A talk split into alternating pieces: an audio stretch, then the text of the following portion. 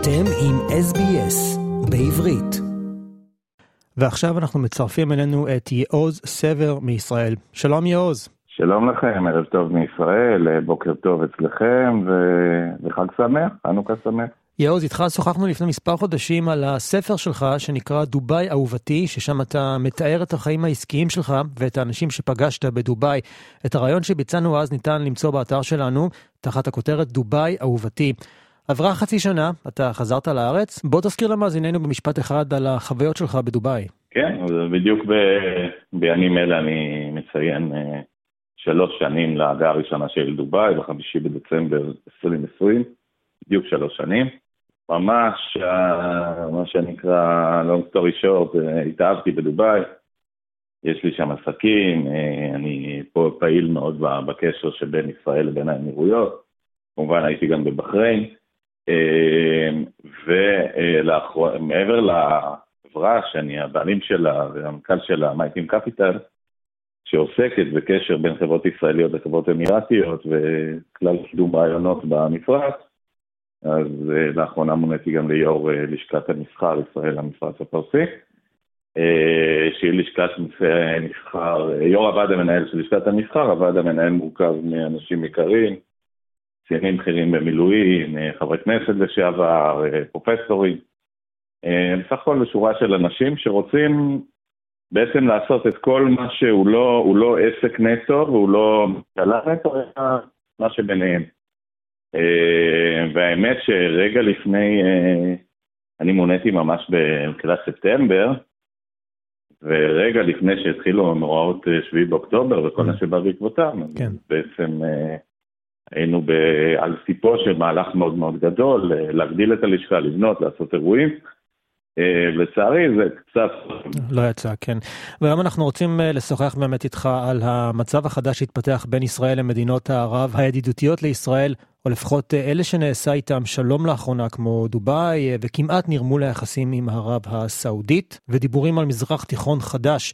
מספר חודשים עברו מאז והכל התפרק, או אולי לא. תנסה להסביר אולי למאזיננו את ההשפעה של השביעי באוקטובר על האזור שאתה מכיר כל כך טוב. אז, אז, אז תראה, זה, זה, זה כל כך כל כך מורכב. קודם כל, אה, אני, למען הגילוי הנאות, הייתי צריך להיות אה, באמצע אוקטובר אורח בוועידה בסעודיה.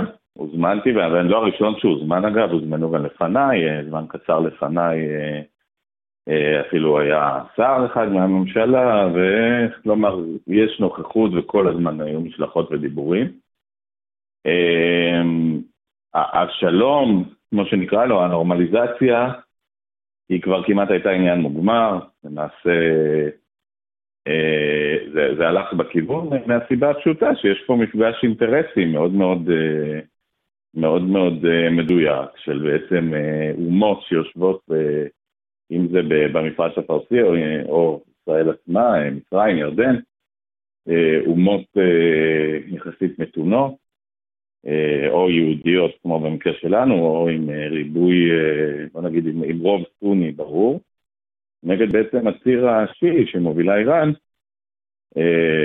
בין אם היא מובילה אותו במדינות מול ארגונים, עם ארגונים שיעיים ברורים כמו חיזבאללה, שהוא בעצם proxy שיעי של איראן בלבנון, ומצד השני, הסיפור המעניין עם ארגון כמו חמאס, הוא ארגון בעצם סוני פונדמנטליסטי, ממש לא שיעי, אבל בעצם אה, הפך גם הוא להיות איזשהו proxy של, אה, של חיזבאללה, כאשר אש של אה, איראן, כאשר בתווך בעצם יושבת קטר, כן.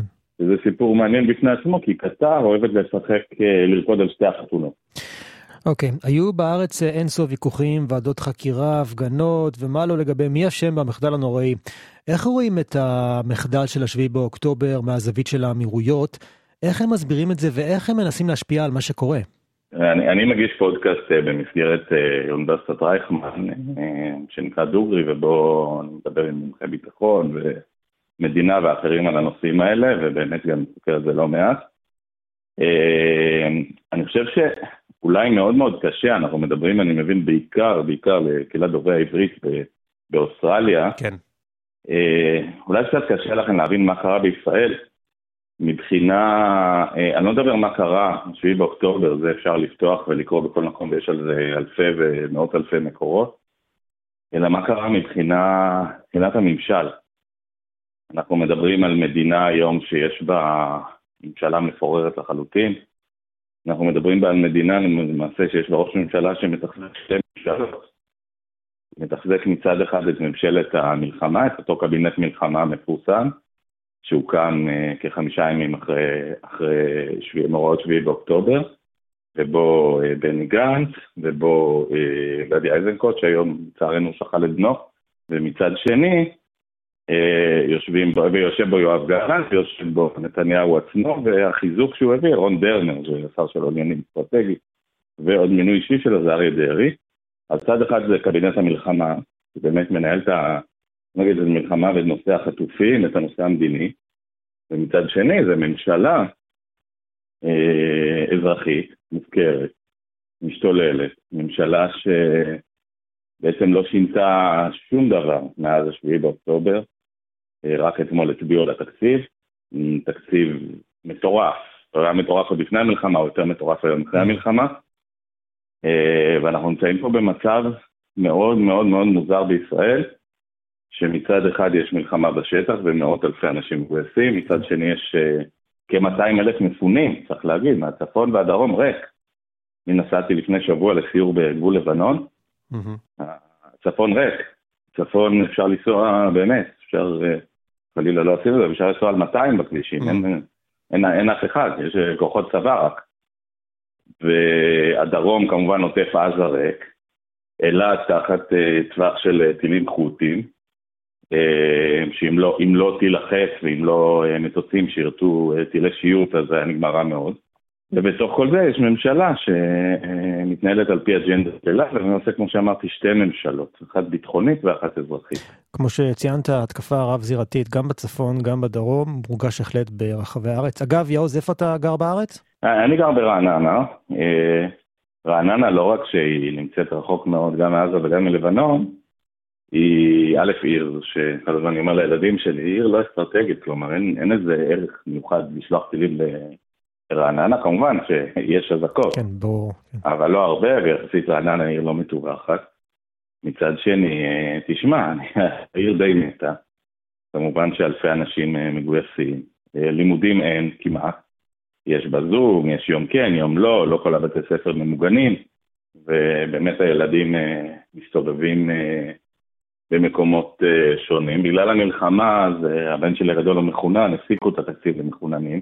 דיברנו על תקציב, אז יש תקציב לדברים אחרים, אבל ילדים מחוננים אין, הוא בן 16. אה, אז התקציב הזה נפסק. אוקיי. Okay. תגיד, גבול הצפון באמת ריק כמו שרואים בטלוויזיה? גבול הצפון היום, פשוט בגבול הצפון אין אנשים, אבל כמעט כל יום יש אירועים בגבול הצפון, יש הרבה אירועים, הרבה מאוד אירועים. חבר שלי ללשכת המסחר הוא אה, סגן אלוף במילואים, כלומר הוא, הוא איש עסקים בכיר, אבל הוא יצא למילואים כסגן אלוף, לפקד על אה, גזרת צפון של פיקוד העורף, והוא שם ידיו מלאות עבודה, כלומר, בלי סוף אירועים והיתקלויות וירי נ"ט וכטב"מים וכל דבר אחר שאתם רק רוצים, מצא מלחמה אמיתי, אמיתי, אמיתי, מלא. ורק נזכיר למאזינים שלנו שאנחנו משוחחים עם יועז סבר, שהתגורר בעבר בדובאי וכעת הוא בארץ. תגיד יועז, כמה זמן לפי דעתך יימשך כל המצב הזה בישראל, ומתי לפי דעתך זה ייגמר? שאלתם אותי, או שאולי שאלו אותי ברעיון אחר, אני כבר לא זוכר, האם יש אה, סיכוי לשלום עם אה, סעודיה, כל עוד אה, עם הממשלה הזאת. ואמרתי לכם שיהיה מאוד מאוד קשה ביד אחת להחזיק את איתמר בן גביר, וביד השנייה לעשות שלום עם סעודיה. וצריך להגיד את זה, כלומר גם השלום עם סעודיה, שהיה נראה לנו מאוד קרוב, היה טומן בחובו בסופו של דבר, לו היה מושג באמת הסדר, ולא היה קורה השביעי באוקטובר והכל היה נמשך. צריך לזכור, המדינה גם אז הייתה שסועה וקרועה והפגנות מדי שבת ובלאגן והכלכלה קורסת, צריך לזכור את זה, זה קרה עוד לפני שביעי באוקטובר. אבל גם אז היה מאוד קשה לחתום כל עוד יושבים אה, גורמים קיצוניים בתוך הממשלה שבשבילם למשל ויתור על סיפוח, זה, זה ייהרג ובל יעבור. אני מדבר פה על דברים אה, קיצוניים, כן, לא מדבר פה על דברים פחות קיצוניים. אה, אנחנו נמצאים עכשיו במצב מאוד ברור. רוב הכוחות השפויים במדינת ישראל, ברור להם שאין מה לשבת בעזה, אף אחד לא רוצה לשבת בעזה, אין מדינה בעולם שמרצונה הטוב תרצה לשבת בעזה. Mm-hmm. עכשיו, השאלה, מה יהיה ביום שאחרי, א', אם נגיע ליום שאחרי, כלומר, בהחלט צריך לזכור שהכלי הכי גדול שמחזיק החמאס, החמאס מחזיק, עודנו מחזיק למעלה מ-100 חטופים ביניהם נשים, וביניהם אה, חיילים, וביניהם אה, קשישים, והחמאס אה, הוא, הוא פחות משהוא רוצה אסירים, כמו בעבר, הוא רוצה את הפסקת הלחימה. מבחינתו, הפסקת הלחימה זו, זו המטרה העליונה, כי כלומר שרידותו של חמאס. אז קודם כל אנחנו צריכים להסתכל על ההיבט הזה ולהבין שיכול להיות שהמלחמה הזאת תיגמר באיזושהי עסקה גדולה שתערב את כל החטופים ותמורת הפוגה, וזה יכול לקרות, זה אחד. שנית, אה, הדבר השני והמסובך יותר, זה מה באמת יקרה ביום שאחרי. אני חושב שלכל בן אדם, מאוסטרליה ונאמר מה הכי רחוק מכם? עד אה, ברזיל? יודע, צ'ילה, מה הכי רחוק מאוסטרליה? ברזיל? תלוי מאיזה כיוון מסתכלים. כן. כל בן אדם יודע שתצטרך לבוא איזושהי קואליציה בינלאומית. דיברו אפילו, אפרופו אמירויות, דיברו על איזשהו מנגנון אפילו אולי של אמירויות בתוך עזה, כלומר איזושהי חלוקה לשניים שלוש, ואזור אחד בשליטה נניח מצרית וקטרית, ואזור אחד בשליטה ירדנית ואמירתית, ואזור אחד בשליטה סתם נניח סעודית וכווייתית, לא משנה מה. אמ, כאשר המטרה היא לכונן סדר יום אזרחי בעזה, צריך להבין שעזה חיה ב-15-16 שנה האחרונות תחת שלטון של ארגון טרור. אה, כמו שלטון הטליבן באפגניסטן, זה לא שונה בהרבה, שלטון טיפה פחות הדוק, אבל שלטון של ארגון טרור אקסלנס. ועל מנת לבוא ולכונן סדר יום אזרחי בעזה, סדר יום שבאמת יאפשר אה, פיתוח של עזה מחדש, וצריך לזכור, בעזה יש שני מיליון אזרחים והם לא נעלמים לאוויר. היו כל מיני תוכניות אה, לגבי העזתים, נכון? יש הרבה תוכניות, אבל, אה, אבל התוכניות האלה אין להן שום, אין להן שום משמעות משתי סיבות. ראשית, אין אף מדינה שרוצה לקלוט. ושלישית, העזתים, כי העזתים בסך הכל רוצים לחזור לבתיהם בעזה, למרות שחלקם בוודאי ישמחו לעזור. אבל תראה, זה לא משנה. ומה אתה אומר לגבי הטענות שייקח לבנות את עזה עשרות שנים? אמ, קודם כל, עזה אה, למודת קרבות ויודעת אה, לבנות את עצמה מחדש די מהר. אני מרצה, בהרצאות שלי אני מראה, באמת להבדיל אלף אלפי הבדלות, כן? בדיוק היום ראיתי שקופיות כאלה. איך נראתה, לא יודע אם יצאת להיות בדובאי, אבל בדובאי יש את, אה, את דרך שייח' זייד. דרך שייח' זייד זה דרך הראשית של דובאי. דרך שייח' זייד יש בה בסביבות 18 מסלולים משני הכיוונים, ומשני הצדדים שלה גורדי שחקים שבאמת עין לא ראתה כמוהם, כאילו מכל הגלים והצבעים והאורות של כל מה שאתם רוצים. Mm-hmm. עכשיו אם תסתכל בשנת 95, שייח' זייד היה מדבר. אז קודם כל אפשר לבנות ולעשות דברים מהר, אחד גם לא צריך לבנות שייח' זייד בעזה, מספיק לבנות שם משהו סביר. שנית, אני אומר, זה בכלל לא משנה אם אתה ימין, שמאל, מרכז, חילוני, דתי, אוסטרלי או ישראלי. ברור לך ששני מיליון תושבי עזה לא ייעלמו. אתה יודע מה, גם אם מאה אלף מהם יעזבו ביוזמתם, ביוז... לא משנה מה, בכלל לא משנה איך. בסוף יש שם כשני מיליון תושבים, שאין מה לעשות, והם יחזרו בדרך כזו או אחרת לעזה. עכשיו, או שהם יהיו בחלק יותר קטן של עזה, ועוד יותר צפוף, או שהם יחזרו לכל עזה, או לרוב תקופה של עזה, ובסופו של דבר אה, יצטרכו למצוא להם פתרונות. אה, וברור, אם יש דבר אחד שלמדנו, שוב, אין שום דרך בעולם להצדיק את מה שחמאס עשה. אין, אין דרך להצדיק את זה, גם אם אפשר עוד איכשהו להבין לוחמה של גוף מול צבא, לא יודע מה, ברור מה שחמאס עשה אין דרך להצדיק. אבל דבר אחד ברור, דבר אחד ברור שכל עוד לא יימצא פתרון לעזה, פתרון אזרחי, עזה תמשיך להיות uh, חממה לטרור, וגם אם נגמור את חמאס, אז מחר יקום חמאס חדש בעזה, ואם לא מחר, אז עוד חמש שנים, עוד עשר שנים. ושלטון חפץ חיים צריך להסתכל קדימה עשר שנים, לא צריך להסתכל קדימה יומיים. יאו סבר, אני רוצה להודות לך בשלב זה, תודה רבה ששוחחת איתנו, אתה גרת בדובאי ואף הוצאת ספר בשם דובאי אהובתי.